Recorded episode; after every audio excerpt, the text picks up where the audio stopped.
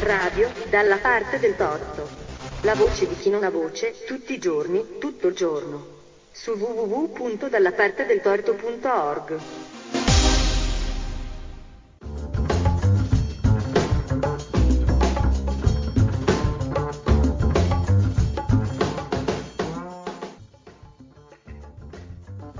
Pagine dalla parte del torto. Piccoli editori, grandi letture.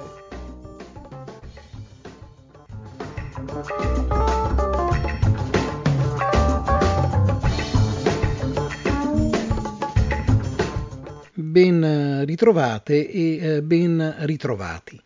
Le pagine di cui si occupa questa puntata della nostra trasmissione sono quelle di un piccolo libro scritto nel 1924 da eh, Pietro Nenni, eh, storico eh, esponente del Partito Socialista Italiano.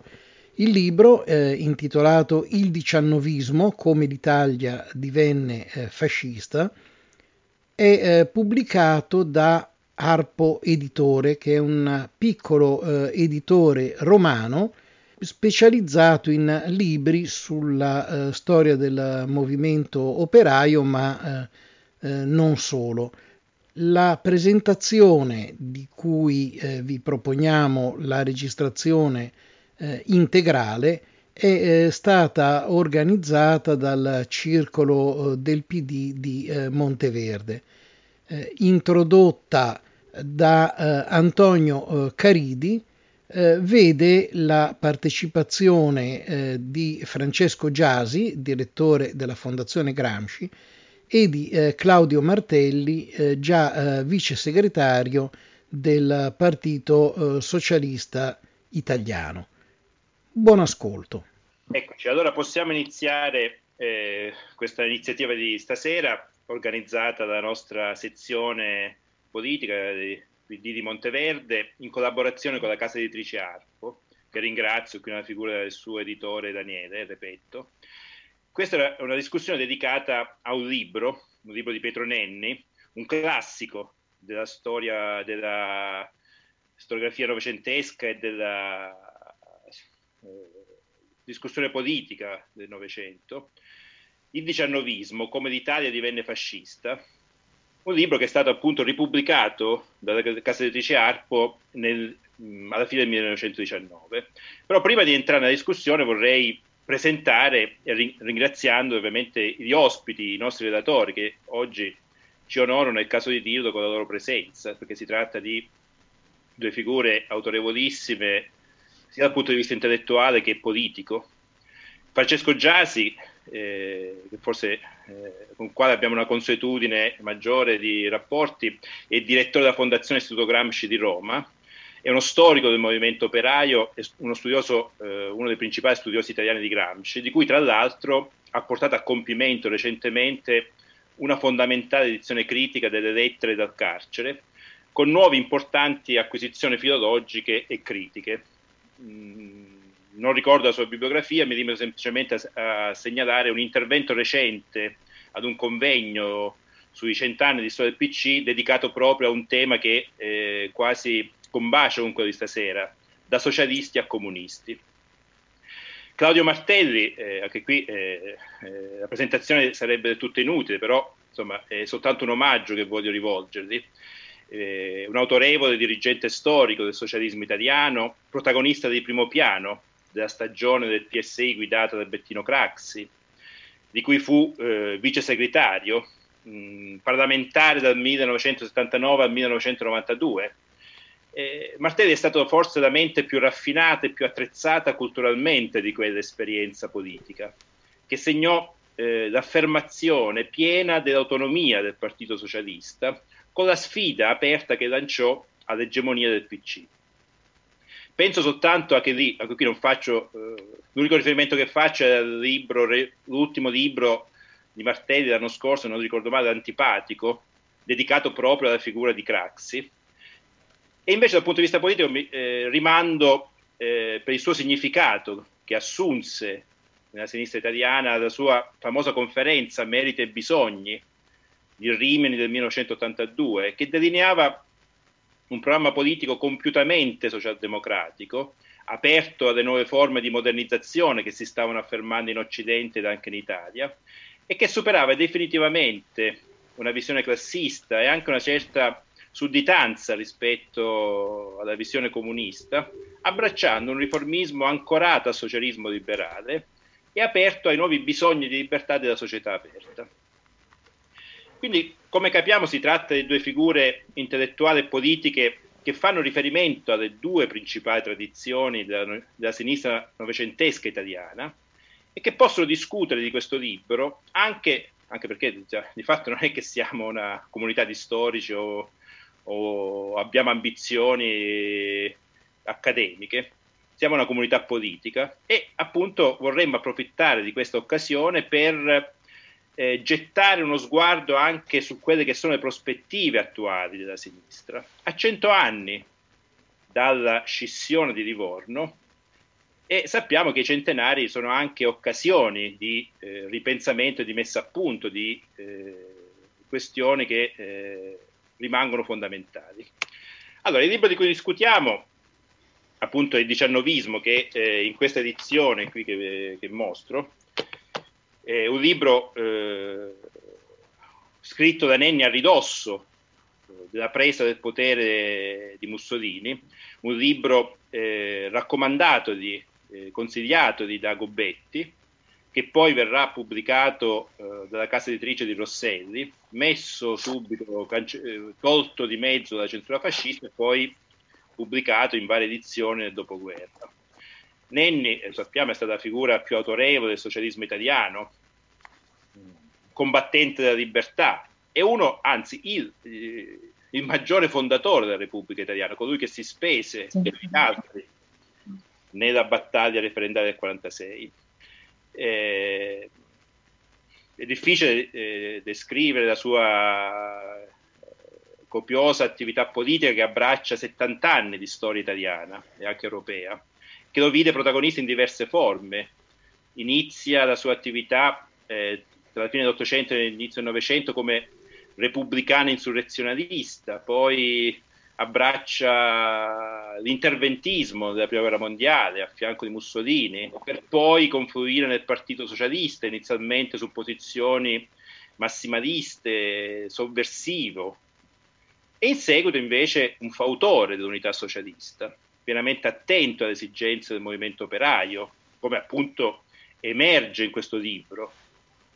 Negli anni 30 eh, matura una critica radicale dello stalinismo, nello stesso tempo però poi eh, abbraccia convintamente l'unità eh, del fronte popolare con i comunisti, poi dopo gli anni 50 eh, dopo la morte di Stalin si allontana definitivamente dallo stalinismo, inizia la grande stagione del centro-sinistra, con, eh, che lo vede impegnato in, su posizioni di rilievo in quella grande eh, apertura di modernizzazione, di, di apertura a sinistra dell'Italia, per poi concludere la sua esperienza di vita e anche politica eh, negli ultimi anni 70, se non ricordo male, muore proprio tra eh, Capodanno del, dell'80, anni che coincidono appunto con l'affermazione di Bettino Craxi, che lui stesso considerava uno eh, dei suoi più brillanti eredi.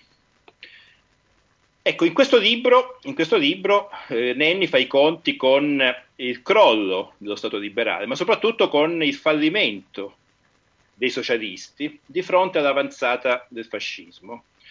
Il libro si sofferma eh, sui limiti del Partito Socialista, è un libro scritto da, da una penna brillante, un giornalista acuto, eh, scoppiettante, che però ha anche una lucidità eh, di analista politico in grado di capire eh, le questioni che si stavano addessando intorno a quegli anni e eh, le contraddizioni in cui si muoveva il suo partito contraddizioni che non erano tanto tra la divisione, eh, nella divisione che non consistevano tanto nella divisione tra riformisti e rivoluzionari, ma soprattutto nella inconcludenza del massimalismo di buona parte del gruppo dirigente, un massimalismo che univa un dogmatismo e un'intransigenza eh, ideologica ad una ottusità e inconcludenza, approssimazione politica, incapace appunto di dare risposta ai problemi della società italiana.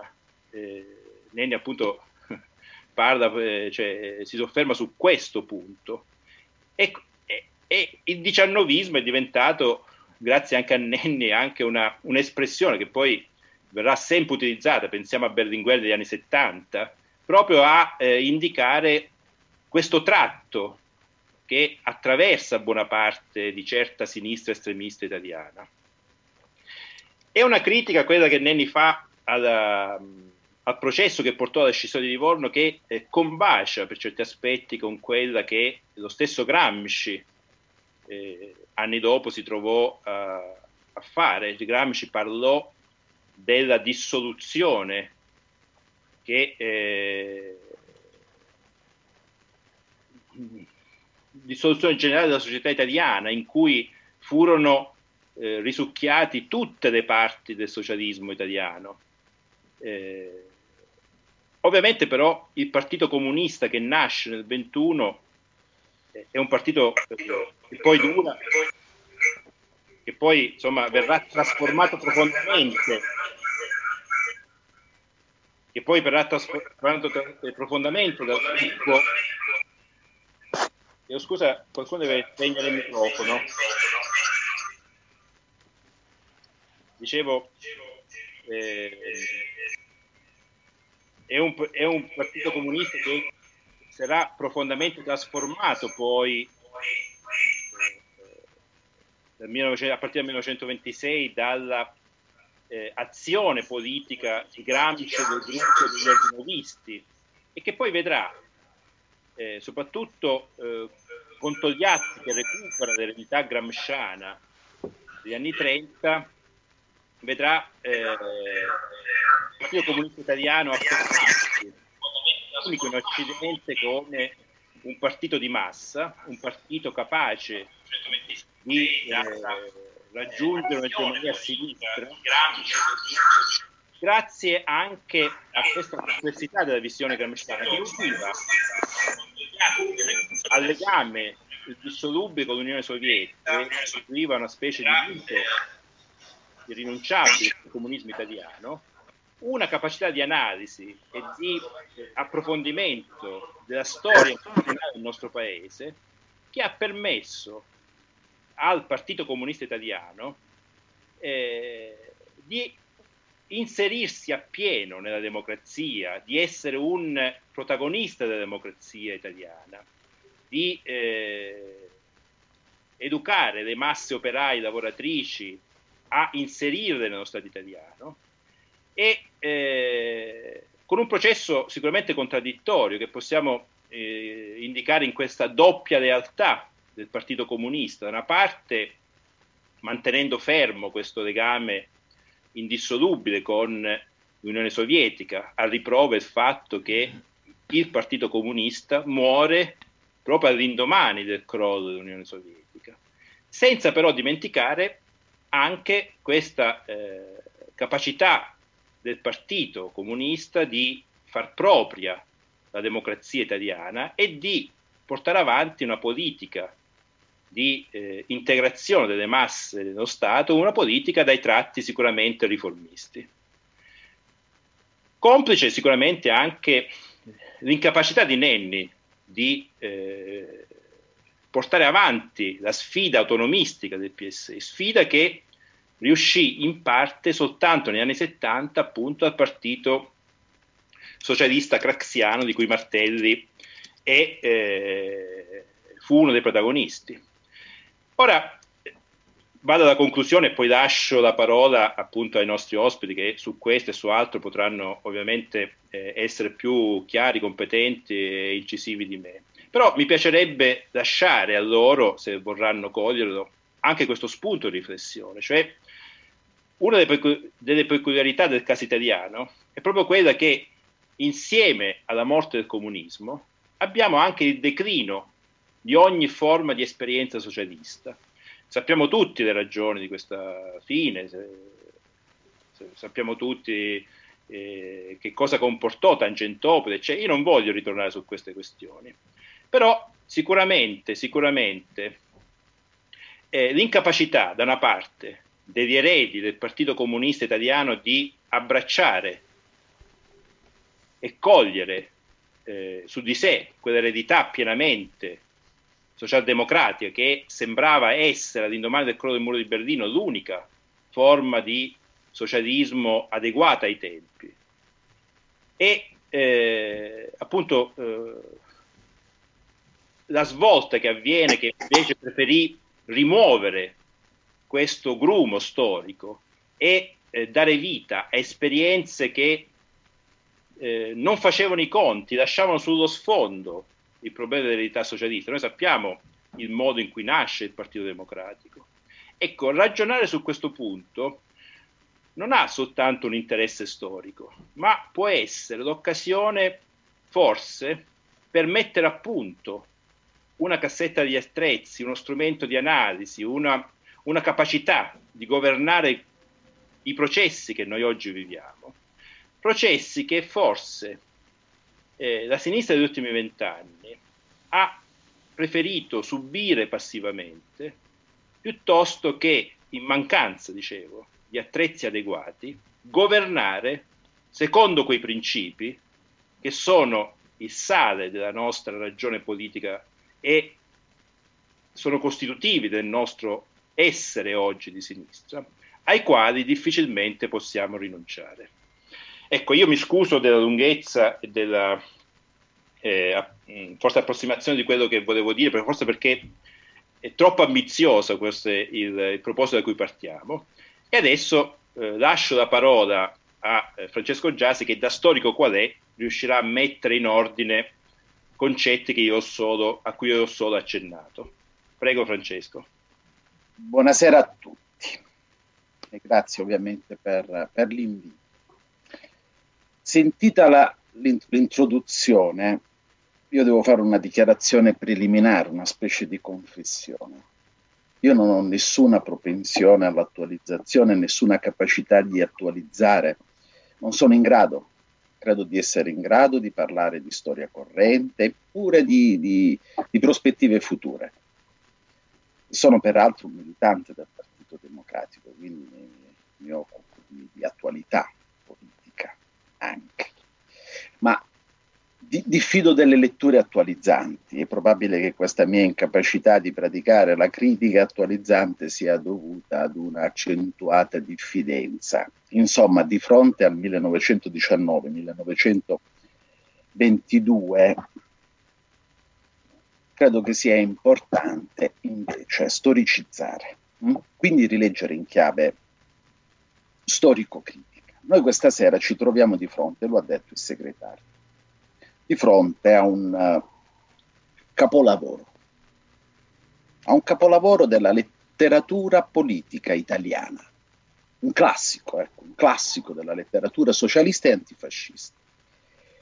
E per me che non distingo mai nettamente tra pensatori politici, cioè filosofi e teorici della politica, e scrittori politici, sia i dirigenti, eh, i politici in atto, i combattenti politici che i commentatori, si tratta di, una, di, un, di un testo esemplare, tra quelli che devono trovare posto negli scaffali delle nostre librerie. E, e io proseguo, eh, mi vanto l'edizione del 45 pubblicata da Einaudi e la bella edizione del 62 pubblicata mh, dall'avanti, dalle edizioni avanti. In realtà io devo tenerlo tra i volumi in consultazione anche perché mi occupo, sono tenuto a occuparmi di, di, di storia del socialismo tra le due guerre. L'ultima volta che l'ho preso tra le mani è stato alla fine dello scorso anno, quando mi sono occupato nuovamente del dibattito e delle polemiche tra, tra Gramsci e il Quarto Stato nel corso del 26. E non sapevo nulla di questa ripubblicazione della casa editrice Arco con le pagine introduttive di, di Covatta, il saggio di Antonio Tedesco e questa edizione ho tenuto ovviamente, ma volentieri tra le mani nei giorni scorsi quando ho preparato gli appunti per l'intervento di questa sera. E ho capito che la ripubblicazione è stata motivata dalla ricorrenza del 19 in qualche modo e noi ora siamo alla fine del 20. Ebbene, innanzitutto si può dire che questa storia di anni si può leggere in balletta potendo prescindere da qualsiasi anniversario. Ora lo presentiamo nel quarantesimo della morte di Nenni e mi pare un bel omaggio all'autore. E capisco che abbiamo in testa il 1921, ahimè, che, che riaprirà, anzi ha riaperto tutte le vecchie querelle su, su Livorno, su Turati e Gramsci, su chi ebbe ragione e chi ebbe torto.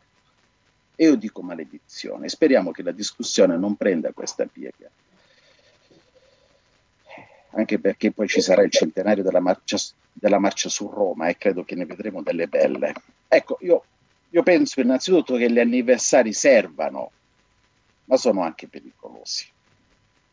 E ne sono convinto. So, sono l'occasione per dibattere pubblicamente, per, per parlare di storia. E si può essere davvero agevolati dalle ricorrenze. Io me ne sono convinto in occasione del 150 dell'Unità d'Italia nel corso del 2011 ma anche in occasione delle varie manifestazioni per il centenario della Grande Guerra.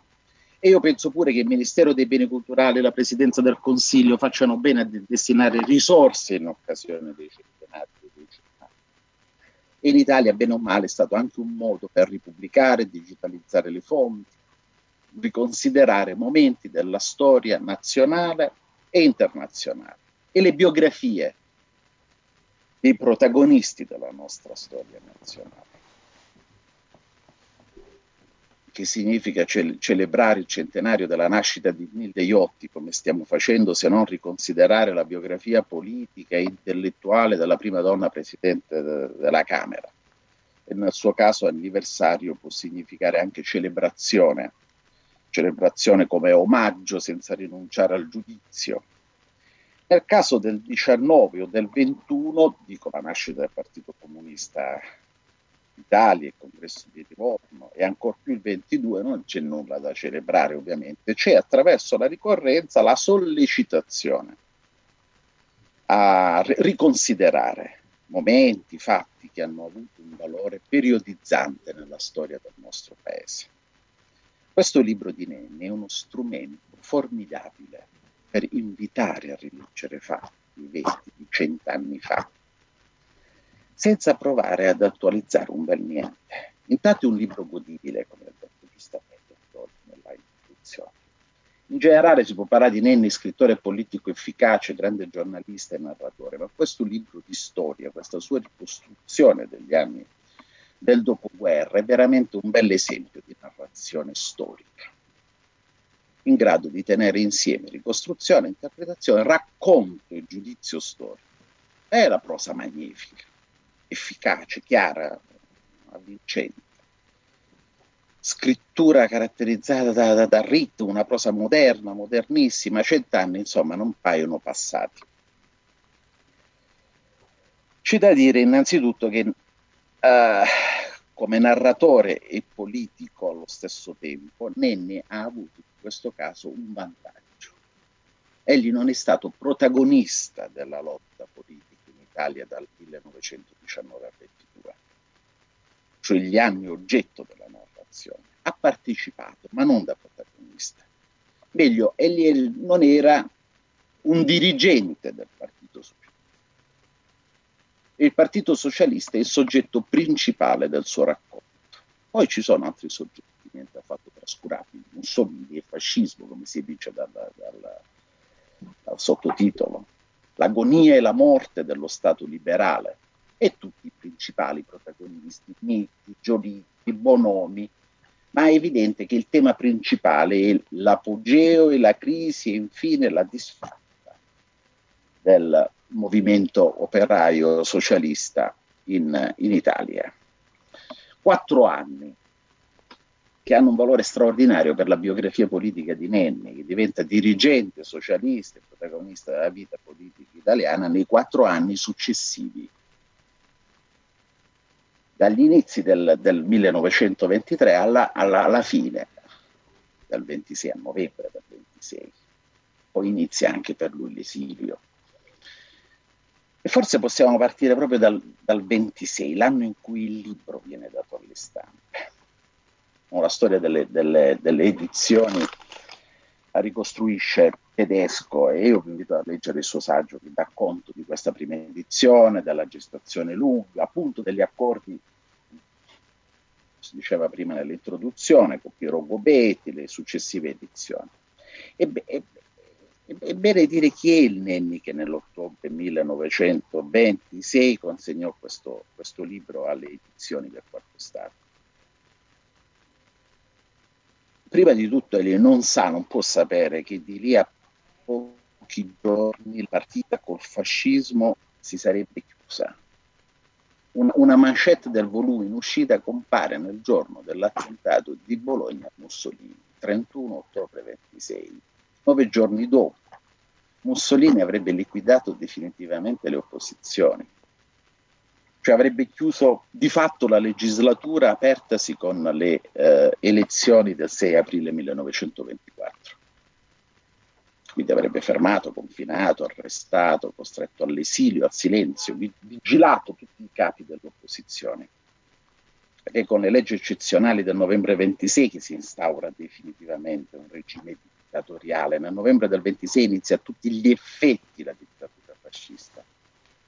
E questa è una data per molti versi più periodizzante del 22, quando Mussolini iniziò a guidare un governo di coalizione, il suo primo ministero. Ma poi dopo ci furono nuove elezioni, sì, caratterizzate dalla violenza, sì, ma non molto più violente di quelle del maggio 1921, quando Mussolini non era ancora a potere, anzi non sedeva ancora in. Dopo l'ottobre del 22 il Parlamento rimase in vita. Gramsci, Matteotti, Turati potranno pronunciarsi in Parlamento, grazie dopo il 24. Ci sarà un susseguirsi di, di eh, leggi liberticide.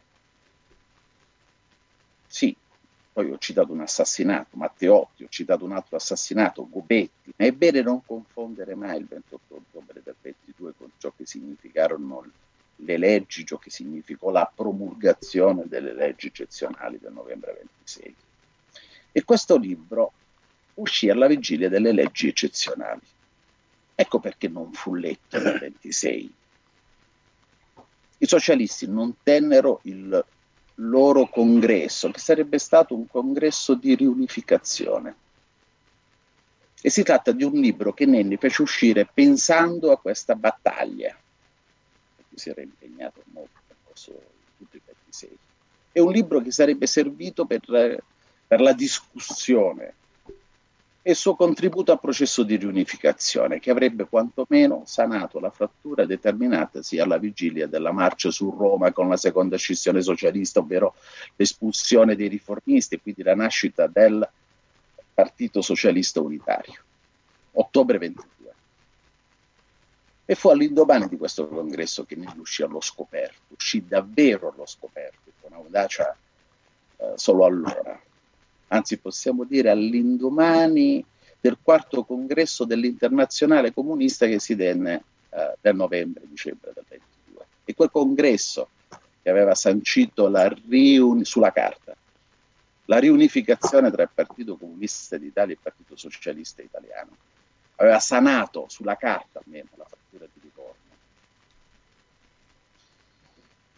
Sono, sono, sono avvenimenti molto importanti, non, non, narrati in questo libro che finisce, come dire, due mesi prima, un mese prima. Allora, nonostante l'opposizione di Bordiga e i innumerevoli tentennamenti, Gramsci e Serrati si erano accordati, seppur solo sotto le minacce di Vieni, Trosti, Bucari, Zinovia, no? l'Avanti sarebbe stato l'organo del partito riunificato. Era ciò a cui tenevano tra l'altro di più, l'Avanti era per, per i bolscevichi lo strumento più importante. Nenni si oppone, era in Italia, compie un vero e proprio colpo di Stato redazionale, eh, rifiuta l'accordo raggiunto a Mosca e inizia allora la fase più grave di sbandamento del Partito Socialista e Comunista. La storia non raccontata di questo libro che si chiude appunto con la marcia su Roma.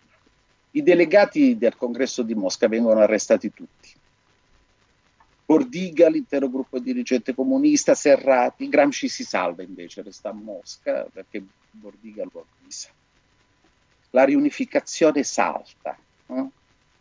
Serrati perde il controllo dell'Avanti, quindi di buona parte del partito, e gli autonomisti, perché di questo si tratta, inizieranno a battersi per riunificarsi con l'altro troncone.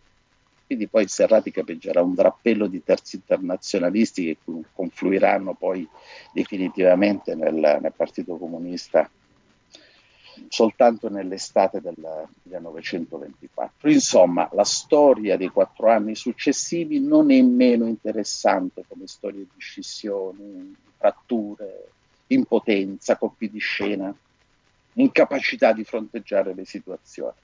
Storia di scontri tra tre partiti no? che dicono di rappresentare il movimento operaio e contadino italiano e che verranno sconfitti nel novembre 1926, quando la partita si chiuderà definitivamente. Poi, poi se ne giocherà un, un'altra, soltanto dopo il lungo 43, partita che si, si, si chiuderà a Piazzale Loreto, come si sa, nell'aprile del 45. E poi è bene ricordare anche a proposito di contestualizzazione di storie eh, legate a questa, questa, uh, questo libro straordinario, che nel 30 Nenni tornerà a descrivere la nascita e l'avvento del fascismo nel suo La lutte de classe à l'Italie, un libro anch'esso vincente, tradotto per la prima volta in Italia soltanto negli anni Ottanta, libro che non ha avuto nessuna fortuna. E anche il 30, eh, il 1930 fu per i socialisti un anno di scissione, di, di, di, riunificazione. A Grenoble non riuscirono a riunificarsi, era ancora la riunificazione finita nel 26, persero l'avanti, un piccolo pezzo, quello capeggiato da Angelica Balabanov, ma riuscirono a rimettersi poi assieme al congresso di Parigi. Eh? E non a caso Nenni affiderà la, la prefazione alla Liute de classe in Italia Filippo Turati. Mm? Cioè, voglio dire, sono storie complesse che non è possibile semplificare, anche insomma, storia editoriale di questo libro, in verità evoca. Ma torniamo a questa tremenda partita giocata tra la fine della prima guerra mondiale e il 28 ottobre del 22, esattamente quattro anni. Il titolo originario è molto più interessante di quello successivo che poi Nenni darà, si rispetta la volontà e l'ultima volontà dell'autore, però poi c'è, poi c'è il ripristino eh, voluto da Santarelli, storia di quattro anni, titolo bellissimo, il diciannovismo è a effetto ma irriduttivo, storia di quattro anni, e qual è il giudizio che Nenni esprime nel corso della, della sua cronaca? Intanto che cosa furono il 1919 e il 20? il biennio qui qualificato come biennio rosso. In che senso poi il diciannovismo? Qual è il tratto caratteristico del partito che volle fare la rivoluzione e fu schiacciato dalla reazione, non seppe fare la rivoluzione, non seppe difendersi dalla reazione. In che termini? Poi Nenni parla di crisi, confusione, impotenza, questi, questi sono no? il filo rosso. E qual era la situazione in Italia? Intanto una risposta. Ce la dà Nenni. Fu giusto mettere all'ordine del giorno la rivoluzione. Cioè la risposta di Nenni è inequivocabile.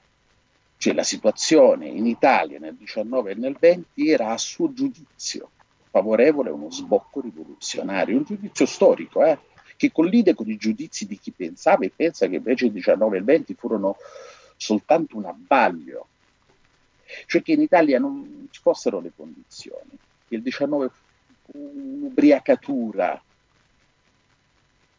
che non si tratta di serie di occasioni perdute, eh, di una scissione nettissima tra la percezione della realtà e la realtà. Per Nenni invece, questo è molto interessante, è un altro tipo di scissione, c'è, c'è la scissione tra pensiero e azione, tra pronunciamenti e prassi. Eh, scissione tra enunciazioni e decisioni prese. ed egli critica sia le parole, che sono inadeguate, enfatiche, Boan, sia le azioni che sono sempre caratterizzate dall'indecisione, dalla mancanza di risolutezza. Cioè, in poche parole, inanità e impotenza di un partito che ha peraltro tanti capi, non ha un dirigente riconosciuto, in grado di spiccare, quindi di dirigere. Un partito che non ha neppure una direzione collegiale, perché non vi è coesione. Non c'è bisogno di attualizzare, secondo me, per trarre insegnamenti ecco, da, queste, da queste storie.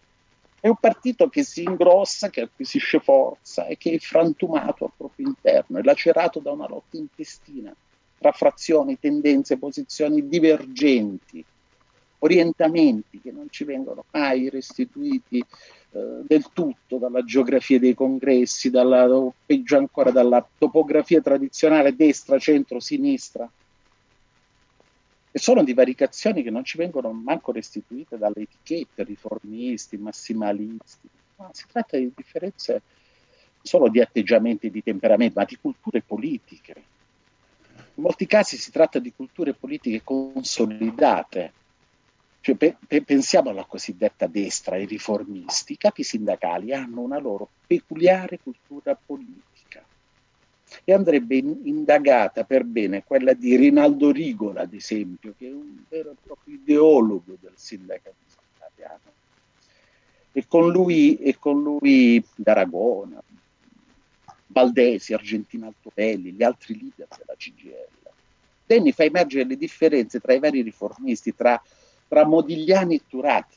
E pensate poi ai, ai massimalisti, cosa accomuna il vecchio Costantino Lazzari, a Giacinto Penotti Serrati, a Nicola Bombacci, a Enzio Riboldi, a Francesco Misiano, sia quelli che passeranno al Partito Comunista d'Italia, sia quelli che rimarranno nel Partito Socialista.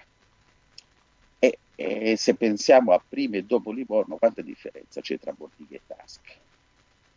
E anche all'interno del cosiddetto gruppo ordinovista, insomma, alla vigilia dell'occupazione delle fabbriche, nel settembre del 20, il gruppo ordinovista non esiste più. Gramsci aveva rotto con Tasca, che è segretario della Camera del Lavoro di Torino, fondatore della rivista assieme a lui, e con Togliatti, fondatore della rivista assieme a lui, che è segretario della sezione del Partito Socialista. Sezione allora era ciò che equivale a federazione, eh? la federazione era costituita dai vari circoli, eh? e questo alla faccia di chi ha ironizzato sui termini circoli quando il Partito Democratico adottò questa denominazione, era in verità un ritorno al passato, eh? credo inconsapevole, non un'invenzione, un'innovazione per cui provare imbarazzo. Uh, ecco la composizione eterogenea, ma vi era anche di, come dire, divaricazioni determinate dalla gravità dei fatti. Vediamo se riesco ad alzare, scusatemi, eh, vediamo se riesco ad alzare il, il, volume, se ho da alzarlo sul mio computer. Sì, forse sì. Sì, sì, sì. Va, se, se va, va bene. Voce... Ok, va bene, va bene. Ecco, se Francesco, se ci abbiamo alla fine così lasciamo poi... Prego. Ho finito, no, ho finito, ho finito. Prego, prego, no, prego, per carità. Ho finito. E... Allora, insisto su, su, su quest'ultimo punto per chiudere. Nenni ci aiuta davvero. Questo libro è un antidoto contro le odierne semplificazioni, soprattutto giornalistiche, contro le decontestualizzazioni, le astrazioni come dire, superficialissime che inducono a fare la storia con i Setra, lasciando le condizioni eh, storiche, destoricizzando e sintetizzando, diciamo in maniera maldestra. Io dico che solo all'abbrutimento in, in eh, intellettuale di storici e giornalisti si deve la degenerazione delle cause, della, diciamo, del dibattito, della discussione sulle cause e sugli effetti della scissione di Livorno un dibattito che è alimentato da considerazioni che ignorano i fatti protagonisti della storia italiana tra il 19 e il 22. Il libro di Nenni, ecco perché mi cioè, ricevere l'invito e l'ho detto subito al segretario, è, è un libro istruttivo e come tutti i buoni libri di storia non è guastato dalla polemica politica. E lo dico pensando a tutti i giudizi che però mi persuadono. Ora, siccome sto invitando a storicizzare, ho messo questo disco e non lo toglierò fino a quando mi ritroverò a fare i conti con gli antistoricisti. Consiglierò questo libro di Nenni e Baggio per ragioni proprio di sintesi. Volete sapere cosa accade in Italia tra il 19 e il 20? Leggetevi innanzitutto il libro di Nenni. È bello da leggere, è una sintesi poi peraltro del tutto esauriente, contiene quelle informazioni che occorrono prima di avventurarsi nella valutazione delle cause e degli effetti della scissione di Livorno, che li considera naturalmente un, un evento nefasto. Anche Nenni fa storia controfattuale, la fa in alcuni passaggi in cui tenta di dimostrare che vi erano realistiche varie vie di uscita, eh? Lo fa anche implicitamente a proposito dell'atteggiamento tenuto nei confronti dei vari governi che si sono succeduti, soprattutto intorno alle questioni relative alla difesa armata di fronte ad un avversario eh, che utilizzava le armi del terrorismo ed era consapevole che stava combattendo una guerra civile, che è una locuzione utilizzata da tutti i protagonisti della lotta politica di quegli anni. Quindi, per chiudere il libro istruttivo, documentato, eh, una serie di documenti esibiti da, da, da Nenni è davvero impressionante, con poche note, essenziali poi alla fine, essenziali. Ridà voce ai capi socialisti, ai leader sindacali, agli organi di stampa. Certo, fu selezionato eventualmente, mette in sequenza i momenti più significativi di questa storia che continua a sbalordirci, una storia che ci racconta come si arriva nel volgere di pochi mesi dall'apogeo alla disfatta e che potrebbe offrire innumerevoli spunti per dibattere sulla storia politica e sulla storia di quegli anni. Grazie, grazie. Grazie Francesco, penso di essere il destinatario principale di questa lezione di metodo storico. Lascio, no. adesso, sì, lascio adesso la parola a Claudio Martelli che ringrazio ancora della sua partecipazione. Prego. Grazie dell'invito e eh, complimenti per l'iniziativa. Sono un, po' in, in, imbarazzo, ma poi lo sciolgo subito l'imbarazzo perché effettivamente l'introduzione di Caridi ci portava molto in qua o molto al di là eh, del libro di Pietro Nenni, eh, con un, un resoconto eh, naturalmente molto sintetico e tuttavia eh, talmente ricco di osservazioni che meriterebbero ciascuna una discussione.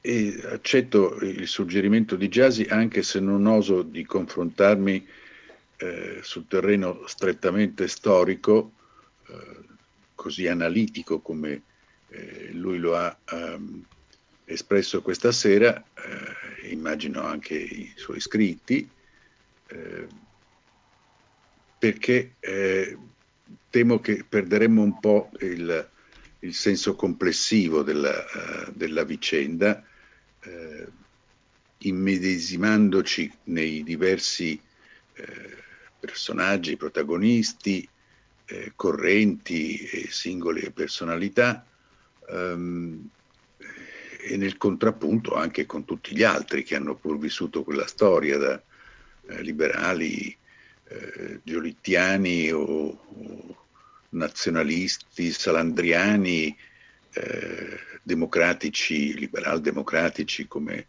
eh, Giovanni Amendola o liberali rivoluzionari come Gobetti.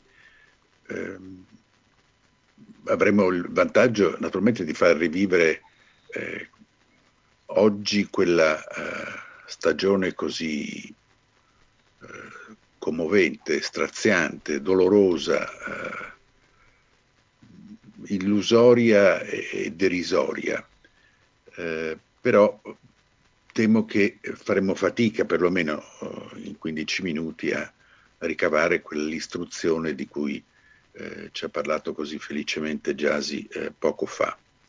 Mi, mi, mi, appoggio non ad appunti, ma a, una serie di articoli che ho scritto proprio l'anno scorso, nel 1919, per parlare del diciannovismo sul giorno di Milano. Quindi sono fresco di riflessioni eh, più che di studi eh, e di queste eh, riflessioni mi servo anche questa sera.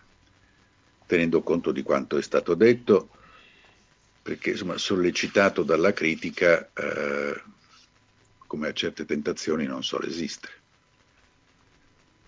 Non c'è ombra di dubbio che eh, il bersaglio principale eh, di storia di quattro anni eh, del diciannovismo eh, siano i massimalisti, descritti nella loro eh, confusione, eh, che era ad un tempo ideale e, e politica, e di conseguenza nella eh, fecondità soltanto nel sapersi dividere tra di loro e con gli altri e infine nell'impotenza eh, del loro agire, del loro modo di far politica. La fondamentale illusione dei massimalisti, eh, anzi per prima una premessa, eh, questa definizione di massimalisti risale a qualche anno addietro ed è una versione eh, già anche questa abbastanza equivoca della tradizionale invece eh, divisione che aveva attraversato il movimento socialista. Eh,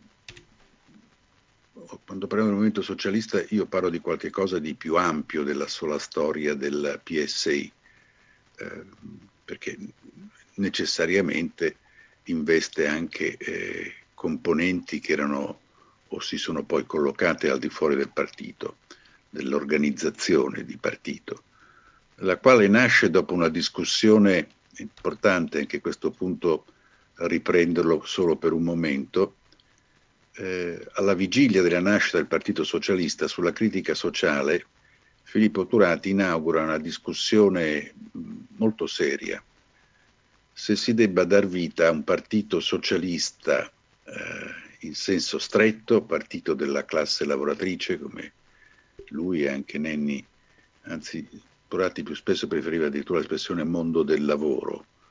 Eh, quindi non, classe operaia è una terminologia che poi si afferma e si impone anche nel PSI, ma in conseguenza dell'egemonia comunista.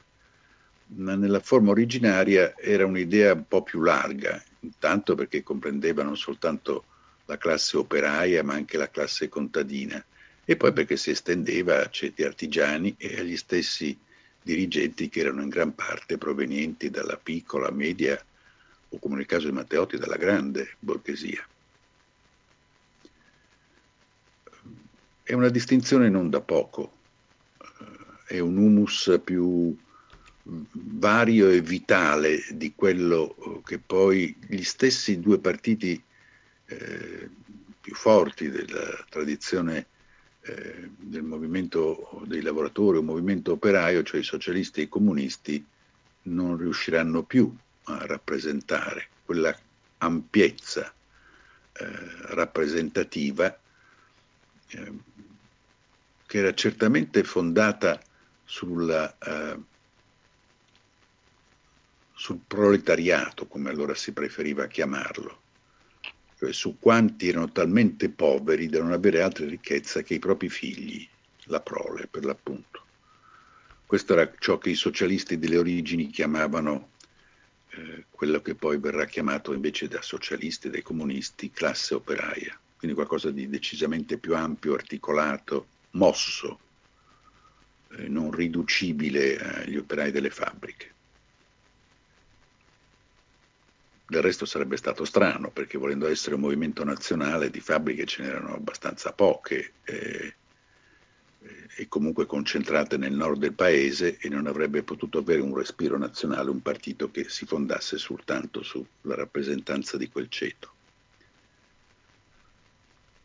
La discussione sulla critica sociale verte su questo, uh, uh, queste due opzioni dobbiamo dar vita a un partito socialista classista o dar vita a un partito socialista e democratico più ampio, che raccolga quindi anche i filoni repubblicano, che allora non era il partito che divenne con la Malfa, con tutto rispetto, io ne ho fatto parte da ragazzo, certamente era altra cosa dal repubblicanesimo delle origini, assomigliava più a un partito d'azione, un partito elitario, che non è un partito che voleva essere radicato nel popolo come era il partito mazziniano, che è stato il primo partito italiano, prima ancora dei socialisti e Mazzini che fonda un partito politico certamente di sinistra, democratico e di sinistra che non a caso è tra i fondatori dell'internazionale socialista, poi se ne va dopo una serie di liti furibonde con Karl Marx, che aveva una certa irruenza, una certa prepotenza nella polemica anche quando era filosofica e che non dava scampo agli interlocutori e agli avversari e che ha introdotto nel dibattito politico-filosofico una violenza polemica che era, non si era mai vista, proprio per la sua pretesa tedesca di scientificità del proprio argomentare a fronte di un argomentare più letterario, umanistico in senso vasto dei suoi interlocutori, cominciava da Bakunin, Mazzini e tanti altri. Questa radice eh, del dibattito interno al Partito Socialista per me è interessante perché effettivamente poi eh, io ne ho riparlato alla, verso la fine degli anni Ottanta in un dibattito con Occhetta, o con Occhetto e poi ha preso una direzione che voi ben conoscete essendo eh, militanti del Partito Democratico. La discussione era appunto questa, dobbiamo dar vita a un partito della classe lavoratrice o a un partito democratico progressista che accolga nel suo seno anche la tradizione repubblicana, la tradizione radicale, i radicali esistevano già allora ed era una componente, per esempio a Milano, molto significativa eh, della sinistra, eh, e addirittura eh, tendere a un dialogo con le posizioni eh, superstiti cavuriane, cioè del liberalismo progressista. Eh, partecipano vari diversi esponenti politici a questo dibattito sulla critica sociale e alla fine è Turati a sciogliere ogni dubbio e a volere un partito socialista, non un partito socialista e democratico, non un partito, eh, come dire, così mh, incerto nella sua collocazione di classe, ma questa scelta in lui fu dettata soprattutto da un'altra ragione, non tanto da una ragione, come dire, eh, pregiudiziale verso queste componenti, ma dal timore che se non fosse nato un partito socialista, eh, il mondo del lavoro sarebbe finito sotto l'egemonia degli anarchici. Ora noi parliamo degli anarchici, siamo abituati a parlarne come di un'esigua minoranza di militanti, eh, vuoi pacifici, vuoi estremisti, questa è poi un'ulteriore considerazione ma all'epoca, alla fine dell'Ottocento, gli anarchici erano una robusta componente della sinistra classista e certamente erano molto avversi alle correnti repubblicane radicali. Eh, e il timore di Turati è quello che se si rimane eh, in qualche modo in, legati a, a una comune eh, militanza con repubblicani radicali, insomma con i borghesi, i progressisti, per dirla più banalmente, si rischia di perdere il controllo e di lasciare l'egemonia eh, dei lavoratori agli anarchici. Nasce quindi proprio da una scissione degli anarchici. Non dimentichiamo che il primo socialista, quello che fondò il Partito Socialista Rivoluzionario delle Romagne, che fu il primo deputato socialista eletto in Parlamento della storia, cioè Andrea Costa, era metà anarchico e metà socialista, era più seguace di Bakunin che di Marx o, o, o altrettanto. Nascendo in, in, con questa temperie, però, eh, è abbastanza naturale che, avendo come maestro e interlocutore diretto Federico Engels, eh, l'Engels dell'ultima fase della sua esistenza, che eh, diventato un riformista. Amico fraterno di Marx, che con lui ha scritto il manifesto del Partito Comunista nel 1848, eh, con Marx ha partecipato alla fondazione dell'internazionale che non si chiama comunista, la prima internazionale si chiama socialista, come anche la seconda.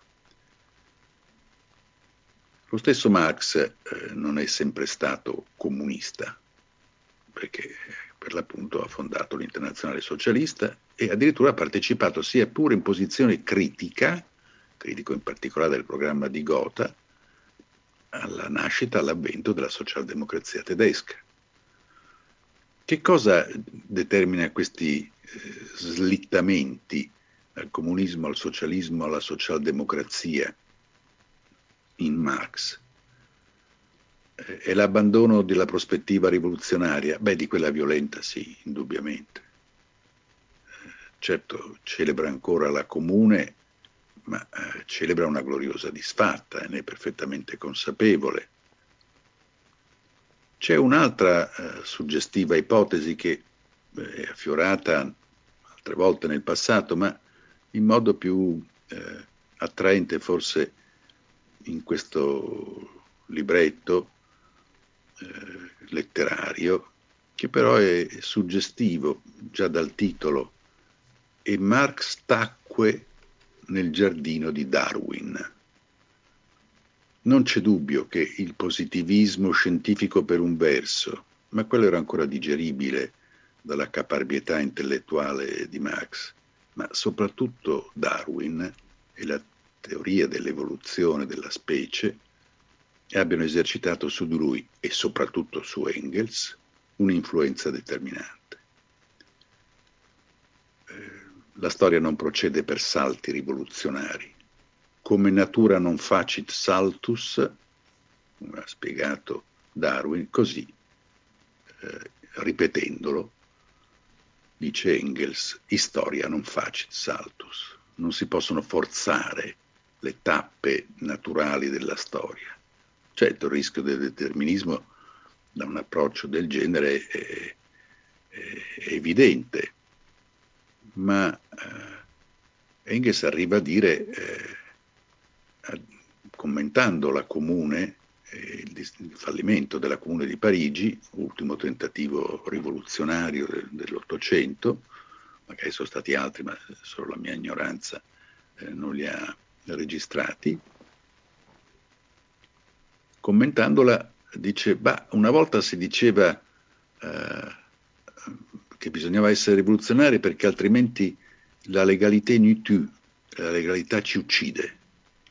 Eh, ci spegne, spegne l'ardore eh, della conquista del potere, del cambiare il mondo, di conquistare il cielo, come diranno i socialisti francesi.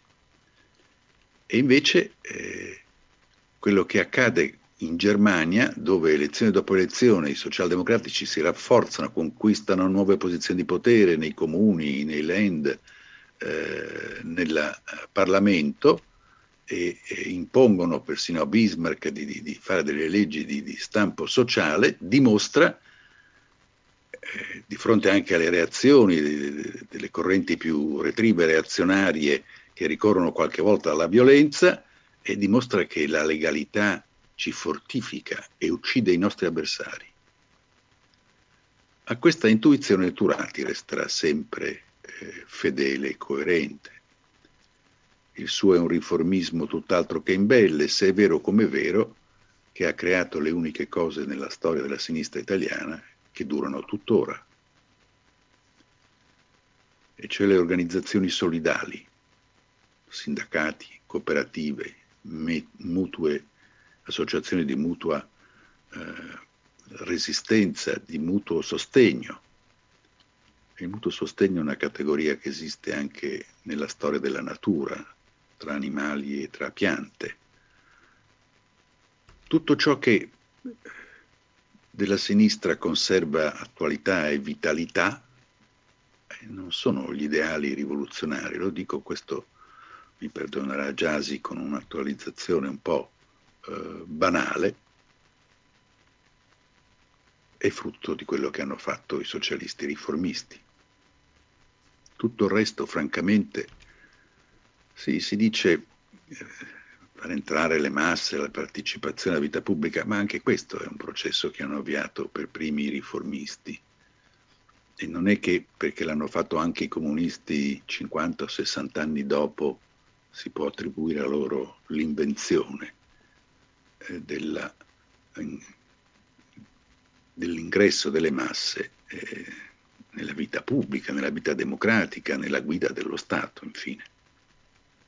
Quell'enorme eh, costruzione, edificazione, la chiamavano i socialisti, con un linguaggio che non di rado mutuava dal cristianesimo, l'evangelizzazione delle masse, eh, Marx come Gesù Cristo, il primo socialista è stato Gesù, eh, io ripubblico sulla copertina dell'Avanti, fianco a fianco, quella rappresentazione bellissima del discorso della montagna di Gesù e sotto il quarto stato di Pelizza da Volpedo. Per... È immediata la, l'assonanza. Quindi nella pratica nel linguaggio, soprattutto i grandi riformisti come Camillo Prampolini, cui persino Togliatti tributò un omaggio negli anni 50, parlando, mi pare, a, a un congresso eh, comunista a, a Bologna, eh, sono stati dei, dei, grandi costruttori di socialismo. Hanno edificato e costruito un contropotere proletario nella società o un proprio potere se non un contropotere. Le case del popolo in senso uh, reale e in senso metaforico. Rispetto a questo, uh, questo processo di edificazione straordinaria, questa rivoluzione lenta, graduale, fondata sull'educazione, quando sento, sentivo Tony Blair ripetere education, education, education, mi aveva da ridere perché non è che era una scoperta, è quello che i socialisti hanno sempre fatto l'educazione come eh, acculturazione, superamento dei limiti eh, terribili che l'ignoranza pone a ogni progresso individuale e collettivo. Ha ricordato giustamente eh, poco fa Giasi ha usato un'espressione abbruttimento dei giornalisti e degli intellettuali. Gli do totalmente ragione, è, è uno dei principali problemi a cui siamo di fronte. Dentro un più complessivo ignorantamento eh, del paese. Questo circuito virtuoso si spezza, eh, diciamo in modo molto visibile a partire dalla guerra di Libia, cioè quando l'Italia liberale, la vituperata Italietta di Mussolini, varrebbe la pena aprire una breve parentesi, insomma nessuno ha fatto tanto male all'Italia come Mussolini. L'Italietta liberale con la prima guerra mondiale era almeno 100.000 km in più di quella che Mussolini ci ha lasciato. Anche dal punto di vista imperiale, quindi è stato un colossale disastro dal punto di vista imperialista. Che cosa, insieme alla guerra di Libia o prima, eh, spezza eh, il circuito virtuoso del socialismo riformista? Una bella spiegazione l'ha fornita Norberto Bobbio nel suo profilo ideologico del Novecento, ormai risale credo agli anni 60 se non ricordo male. Io l'ho letto da ragazzo e fu come scoprire eh, so, la relatività. Ecco. A un certo punto eh, fermenti che nella cultura e nelle società europee erano stati tuttavia contenuti entro certi limiti, l'irrazionalismo, prima schopenhaueriano, poi nicciano, ma anche quella filosofia della vita, un po' di esaltazione, l'idealismo, infine, la rinascita dell'idealismo contro il positivismo. E non a caso il, il saggio di Bobbio, lungo, ampio, magnifico saggio, si intitola eh, idealismo e razionalismo contro il positivismo e contro la democrazia. È una rivolta di classe come interpretano certi marxisti, per esempio Lukács nella distruzione della ragione, eh, è mh, mm, una spinta inarrestabile eh, alla volontà di potenza Beh, sta di fatto che le elite intellettuali cominciano a essere conquistate da questa nuova eh, tensione idealistica, un po' superomistica, di affermazione imprudente della, dei diritti dell'individuo eh, e delle minoranze e delle elite. I nostri grandi scrittori politici troppo poco studiati come Pareto, come Mosca, eh, cominciano a valutare la storia, no, non è una storia di lotta, la storia non è storia di lotta di classi, la storia è una storia di lotta di elite. Non a caso i cimiteri della storia sono pieni di tombe di elite. Tutta la storia è un cimitero di elite. Sono le elite i grandi uomini che si disputano il comando e che forgiano la storia. E questo sommovimento... Come? No, scusa, c'è qualche microfono. Prego, prego, Martelli. Emanuela, spegni il microfono. Questo fermento eh, psico-ideologico eh, produce dei suoi risultati anche nella sinistra, anche nel corpo del socialismo. Mussolini conquistato da Sorel, dal sindacalismo rivoluzionario. Eh, in America si afferma il pragmatismo e anche in Italia ci sono correnti pragmatiste, eh, poco studiate, ma insomma eh, sono esistite e hanno esercitato una certa influenza, il primato dell'azione. E questo pulsare eh, di, di, novità confluisce eh, nella guerra, nel grande conflitto, la sacra ecatombe, la battezzò se non sbaglio Benedetto Croce, dove si forgia un popolo ed era un uomo certamente, eh, come dire, illuminato, ancorché conservatore, ma un idealista hegeliano convinto eh, che la storia è lotta, conflitto, non di classe, no, conflitto di idee, di, di volontà, di personalità. Eh, di gruppi minoritari ma che guidano la storia, sono le minoranze che guidano la storia. E queste eh, pulsioni si, si, fanno strada anche nel, nel, corpo del Partito Socialista, nella sua intelligenza. Eh, qui Mussolini è certamente un autodidatta, eh, ma tutt'altro che un ignorante. Eh, e appare più moderno perché è più moderno dei socialisti riformisti, intendo, o dei liberali nello stile giolittiano, perché eh, è più alla moda, sta nel mainstream eh, che si viene affermando e che ha questa natura che è antipositivista, antiriformista, antidemocratica e antisocialista. Salvo l'illusione eh, che coltiverà di poter fare la rivoluzione dal Partito Socialista, ma sta di fatto insomma che, ecco, torno al punto, la, si forma una tendenza eh, che non, è, non, avendo il coraggio di chiamarsi rivoluzionaria si chiama massimalista, basta questa storia del programma minimo, dell'avanzata a piccoli passi, graduale, riformina dopo riformina, riformine, magari si trattava di... Eh, portare l'orario di lavoro a 8 ore da 14 che erano, di vietare eh, il lavoro minorile o di vietare il lavoro eh, delle donne in gravidanza, quindi grandi riforme, oppure di allargare il suffragio. Tutto questo viene disprezzato, non, non ci interessa più, non è roba da uomini, è roba da donnette, da, da, da, da mezzi uomini Turati comincia a essere irriso o comunque non più rispettato come un tempo da queste minoranze perlomeno.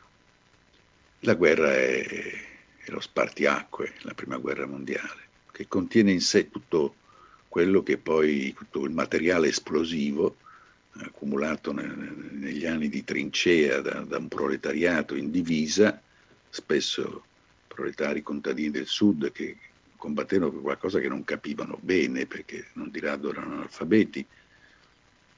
Del resto Turati vinse la battaglia perché avessero diritto di voto anche gli analfabeti. E invece non, non diede ragione alla sua compagna Anna Khrushchev che voleva diritto di voto anche per le donne e si aprì una interessantissima, affettuosa e però veemente polemica familiare, diciamo così, su, su, su questo punto. E il fatto è che in poco tempo i massimalisti conquistano la maggioranza nel partito. Mussolini diventa il direttore dell'Avanti, eh, scrive in modo che ha poco da invidiare a quello così eh, eh, elogiato giustamente da Giasi parlando della scrittura di Pietro Nenni. Del resto i due hanno qualche tratto simile, eh, non solo perché sono sangue romagnolo entrambi, eh, non solo perché eh, Mussolini credo ventottenne e Nenni ventunenne partecipano alla settimana, alla settimana rossa di Ancona, prima occupazione di fabbriche, prima, primo assaggio di un passaggio dal riformismo alla sovversione. Ma adesso, per non allungare troppo anche il mio racconto, eh, mi limito a dire che eh, nel libro di Nenni io quello che ho letto, ho visto, eh, su cui ho meditato, che Nenni la vera responsabilità, la vera, la principale, la responsabilità della, eh, della scomposizione, della frattura e, e poi della sconfitta socialista l'attribuisce ai massimalisti, ma non perché faccia sconto ai comunisti, ma perché i massimalisti erano la grande maggioranza del partito. Al congresso di Livorno si presentano le tre mozioni, i massimalisti hanno, se non ricordo male, 98.000 voti. La frazione comunista ne ha 54.000, quindi era già robusta. E la frazione riformista ha titolati solo 12.000 voti, quindi netta minoranza, però conservava la maggioranza del gruppo parlamentare e la maggioranza amplissima nella CGL, riformista. E forse la scelta doveva essere fatta sul modello dell'Ebur, ecco, ma eh, uso questo non per dire che voglio ridisegnare io la storia, ci mancherebbe altro, però è vero che la storia deve essere sempre fattuale, ci mancherebbe altro, però se noi non ci rimettiamo nella posizione originaria del tempo, non ci identifichiamo con quel tempo, e dunque se non facciamo vivere i sé, se facciamo così, se facciamo colà, se non li facciamo rivivere è difficile capire quello che è successo. Eh? Difficile. Lo spartiacque della guerra eh, produce la militarizzazione delle masse, la mobilitazione di massa in una misura che non si era mai vista, non ricordo con esattezza, ma credo fossero 6 milioni i, giovani italiani tra i 20 e i 40 anni al fronte, tra i 18 e i 50 anni al fronte. Più di quelli che votavano, di gran lunga. Imparano a maneggiare le armi e imparano a vedere che è la violenza organizzata che vince. Ne accenna a lui stesso poi, insomma, interventista eh, come Mussolini eh, ma anche come Rosselli, eh, come Salvemini. Mm. È divertente un'intervista di Terracini in cui dice, eh, sì, andai al fronte naturalmente, e dice Togliatti? Sì, sì, no, anche lui partì volontario, ma scelse eh, il, il, reparto più sicuro di tutti, la sanità. C'è un po' di, di, di sarcasmo, d'altra parte insomma il giudizio umano eh, dell'uno rispetto all'altro erano noti. Eh, la guerra e poi la, la rivoluzione. La rivoluzione che non, comincia ben prima dell'ottobre, comincia a febbraio e come si sa è stata fatta dai menscevichi, cioè dai socialdemocratici russi, non dai comunisti. Poi eh, i bolscevichi a, a ottobre fanno un colpo di Stato, però un colpo di Stato votato in un ristretto comitato e prevalgono di un voto.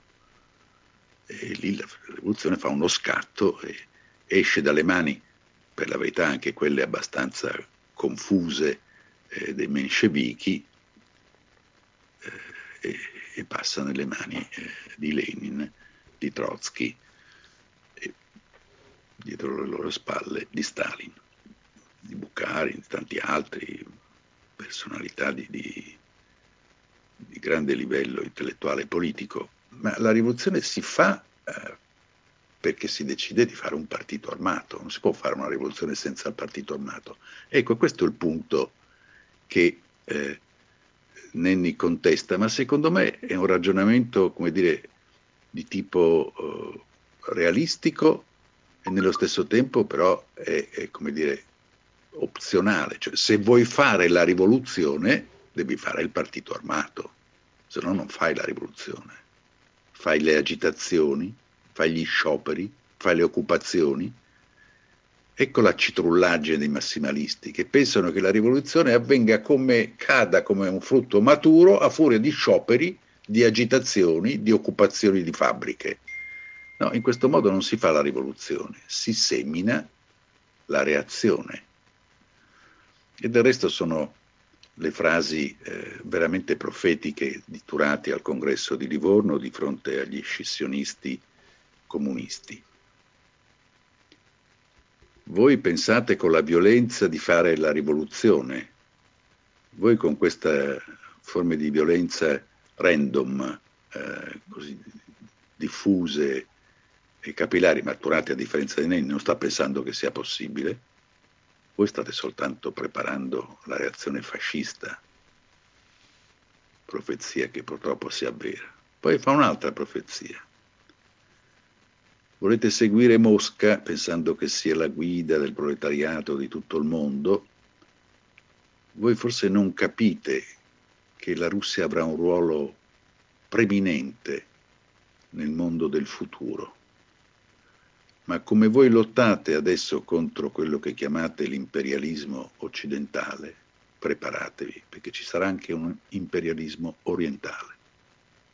Il vecchio saggio ha ha ragione, secondo me ha ragione su tutto, forse avrebbe dovuto avere più coraggio e allearsi con Giolitti e fare prima quello che, che, che i socialisti faranno 40 anni dopo con, con il primo centro-sinistra o il PDS, poi gli S faranno addirittura un'alleanza elettorale insieme eh, a una parte della democrazia cristiana. Magari se fosse fatto quello per tempo, era forse l'unica strada percorribile. Ripeto, sono sé che aiutano a capire la storia, non è che spiegano i fatti che sono accaduti, aiutano a capire eh, perché le cose sono andate in un certo modo e se ci sono state delle responsabilità eh, di, di, di incomprensione dell'evoluzione dei fatti da parte dei protagonisti e quali e quante sono state queste responsabilità.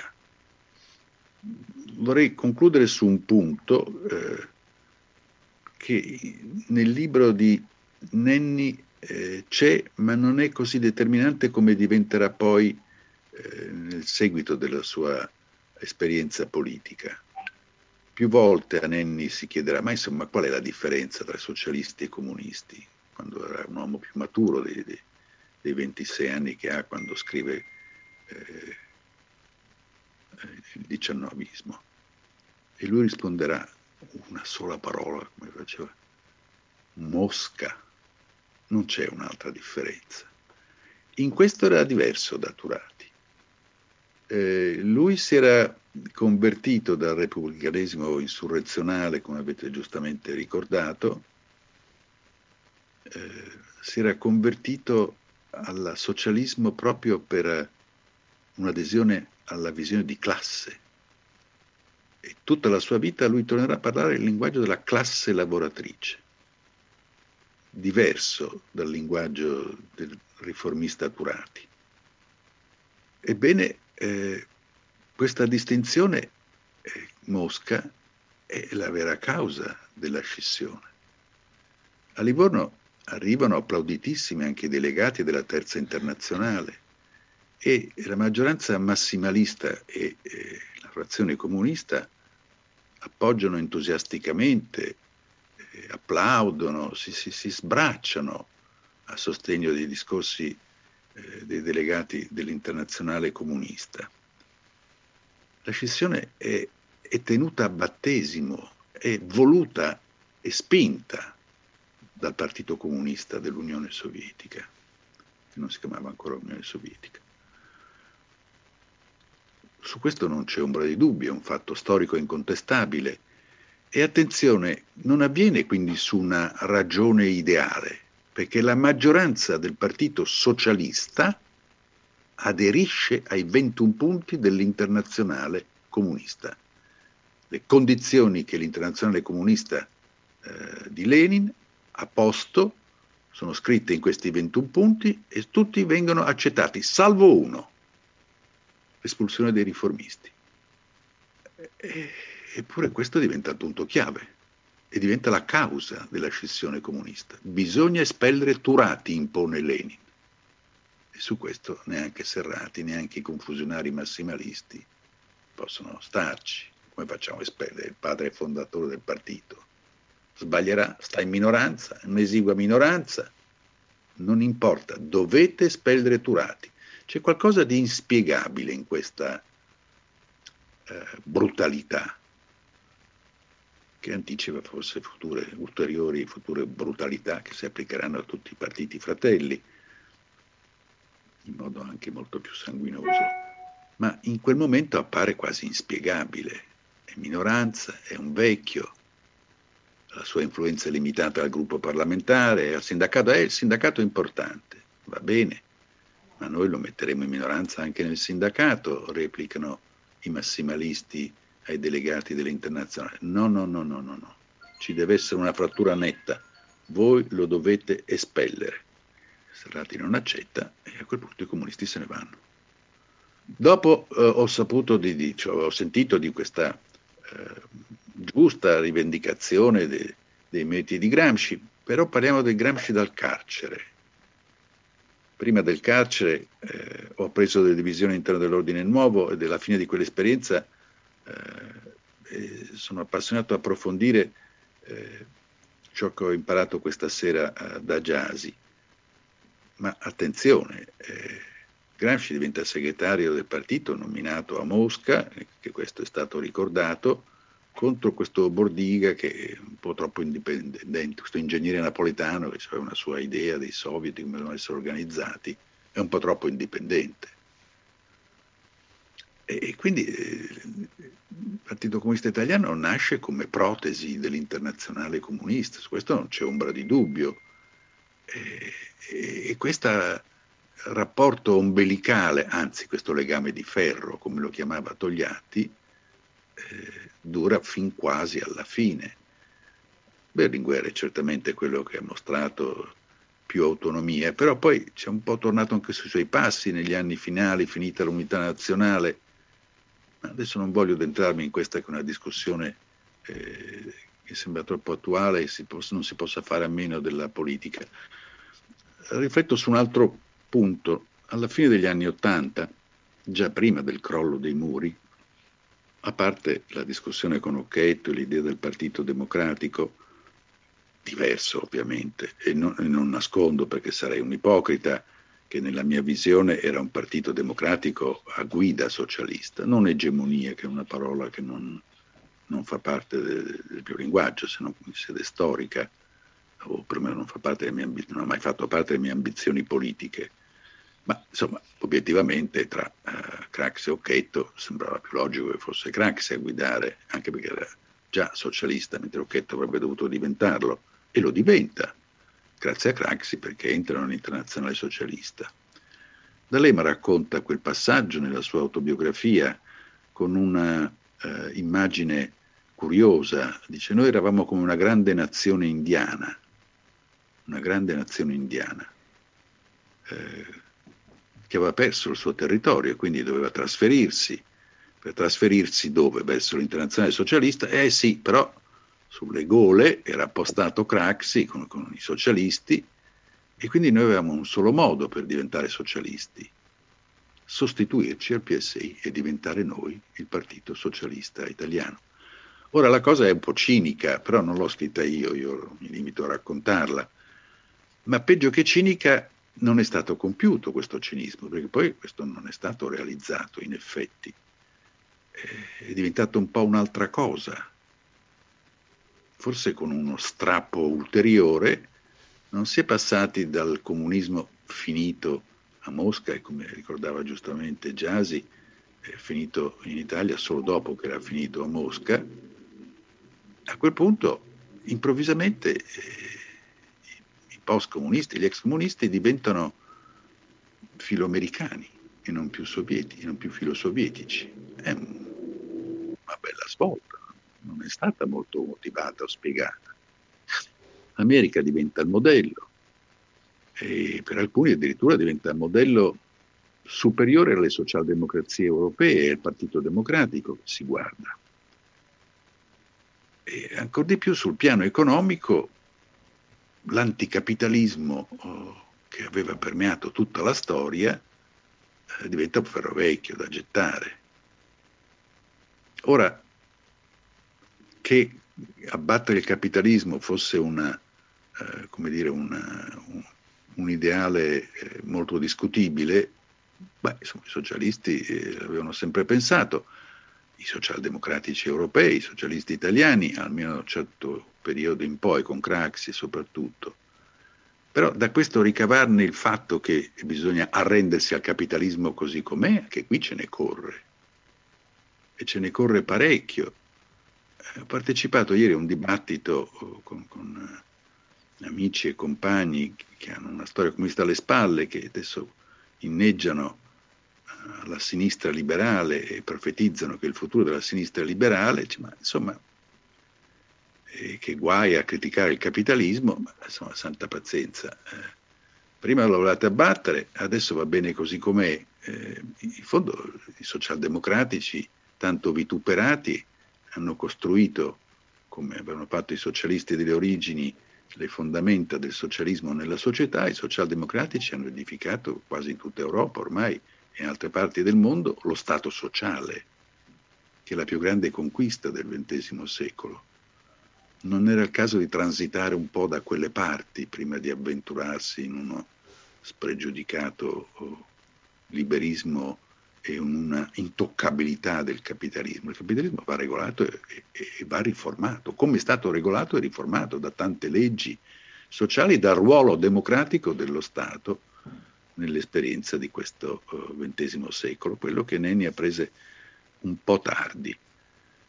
E però eh, il Nenni che attraversa quella temperie, la vive, come è stato detto giustamente, non da protagonista, ma eh, vi partecipa da, da, da militante di, che acquista un, un, ruolo sempre maggiore in un breve periodo, come si conclude quell'esperienza? Con Nenni che difende l'autonomia socialista da che cosa? Da Mosca. E a questo è rimasto coerente. Nelle alleanze necessarie, in Spagna, la resistenza italiana nel primo dopoguerra, per preservare, come lui ha detto a chi dice, ma scusa, ma cosa hai, perché hai fatto il Fronte Popolare con i comunisti? Non ti rendi conto che eh, la storia appartiene piuttosto, la nostra storia, a quella comune delle socialdemocrazie europee, e c'erano i laburisti, Etli, in particolare, che lo scongiurava di non fare questo passo falso. E lui ha risposto, ma per me la cosa più importante è preservare l'unità della classe. Io penso che questo sia il punto decisivo. Era probabilmente poi convinto che avrebbe avuto un ruolo di guida o comunque almeno pari, eh, anche se all'opposizione a quello oh, dei comunisti. E invece ha fatto male i conti perché ha diviso il suo partito, perché eh, Sargat ha sollevato ragioni che, che non erano ragioni di poco conto per fare una scelta occidentale, una scelta eh, sovietica, e il partito ha subito una scissione. E poi per ricostruire, in questo Craxi aveva sempre ragione a me, in politica è abbastanza facile distruggere, e costruire e ricostruire che è difficilissimo. Grazie. Bene, io ringrazio davvero eh, Claudio Martelli e Francesco Giasi, innanzitutto per aver disatteso la mia richiesta, perché fortunatamente non avete dato seguito alle mie richieste, perché eh, è stato molto ma molto utile per chi diciamo così come me o altri compagni hanno una conoscenza indiretta, mediata, eh, molto spesso anche eh, semplificata di problemi che è bene, è bene ricollocare storicamente nel loro contesto e proprio da lì partire perché cioè, questo è l'esempio che ci offre Claudio Martelli perché poi alla fine eh, le risposte sono arrivate. E sono arrivate dense dense di quella ricchezza storica che appunto un'attualizzazione immediata avrebbe sicuramente semplificata. Veramente grazie a nome di tutti perché stanno, mi stanno arrivando eh, attestati da parte di compagni che ci seguono su Facebook, sulla, su questa piattaforma di eh, veramente plauso alla vostra eh, chiarezza e eh, acutezza nel, porre, nel eh, affrontare questi temi. Vogliamo dare, eh, se già si vuole aggiungere qualcosa o io ho aggiunto anche troppo. Sì, no, no, a me serve soltanto un, un minuto, due, prego, prego, per prego. dire anche concordo su, sul, sull'uso del, del se, sulla storia controfattuale, non ho sottolineato abbastanza che ad esempio nel testo di Nenni la storia controfattuale funziona perfettamente, quindi sì. Sull'attualizzazione io voglio precisare purtroppo faccio i conti con le domande attorno all'attualità di Gramsci e quindi reagisco e dico ma quale attualità? Il problema è profondità e ricchezza del pensiero, punto.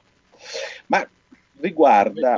Scusa, su questo sono totalmente d'accordo. A me piacciono moltissimo. Ma ho notato, ho notato, ho notato, siamo d'accordo. Eh, il Gramsci politico ha avuto un'esperienza talmente breve e comunque i due anni da segretario era appiattito. Sì, sì, sì, sì, no, ecco appunto, poi su questioni, eh, ma io, siccome è stato citato Saragat, Saragat del 47, ho fatto i conti con il Saragat invece del 1930-31 che commenta la, um, socialismo liberale di Rosselli di recente, il suo bellissimo libro sul sul marxismo, sull'umanesimo marxista. Eh, e poi i menu di questa sera, ma Giulì, eh, il Turati su cui ha insistito Martelli stasera, ma io, guardate, Cavour, che cosa sogno? Sogno una che ne so, una collana degli scrittori politici italiani eh, cercando di sanare il più possibile quest'altra frattura tra i pensatori che vengono studiati, cioè si studia Botero, si studia Machiavelli, si studia, eh, non si studia, poi tra l'altro anche Machiavelli fu un politico in atto, non si studia Giolitti, bisogna leggere gli scritti di Giolitti, bisogna, legge, bisogna, mettere, bisogna leggere Zanardelli, questo ho provato a... fino alla fine. Togliatti, Rosselli, Netti, dobbiamo... l'iniziativa di questa sera aveva funzionato, una discussione eh, utile per, per me, eh, innanzitutto, perché facciamo i conti con la letteratura politica e con il pensiero politico nel miglior modo, non c'è bisogno di forzare, devo fare i conti con Sara, dovevo rileggerli va bene? Ed è il miglior modo per fare i conti con la politica, con la storia politica, e poi, si, può anche, poi si può anche discutere in eh, accese polemiche, però questa è la via maestra per, per citare Turati. È questa. Grazie. Grazie. A lei l'ultima parola, Martelli. No, io non ho, non ho altre parole da dire, grazie. Grazie davvero. Contento di aver discusso con voi. Davvero grazie. Io, a proposito grazie. di lettura dei classici, vi raccomando innanzitutto questa di Denny, che potrebbe essere un modo per riscoprire e eh, dare il giusto riconoscimento a una figura che purtroppo sta sempre troppo sullo sfondo nel nostro, nel nostro dibattito politico. E, insomma, riconoscere nella figura storica eh, di colui che ha costruito la nostra, cultura, la nostra Repubblica e ha dato un, un contributo enorme alla libertà.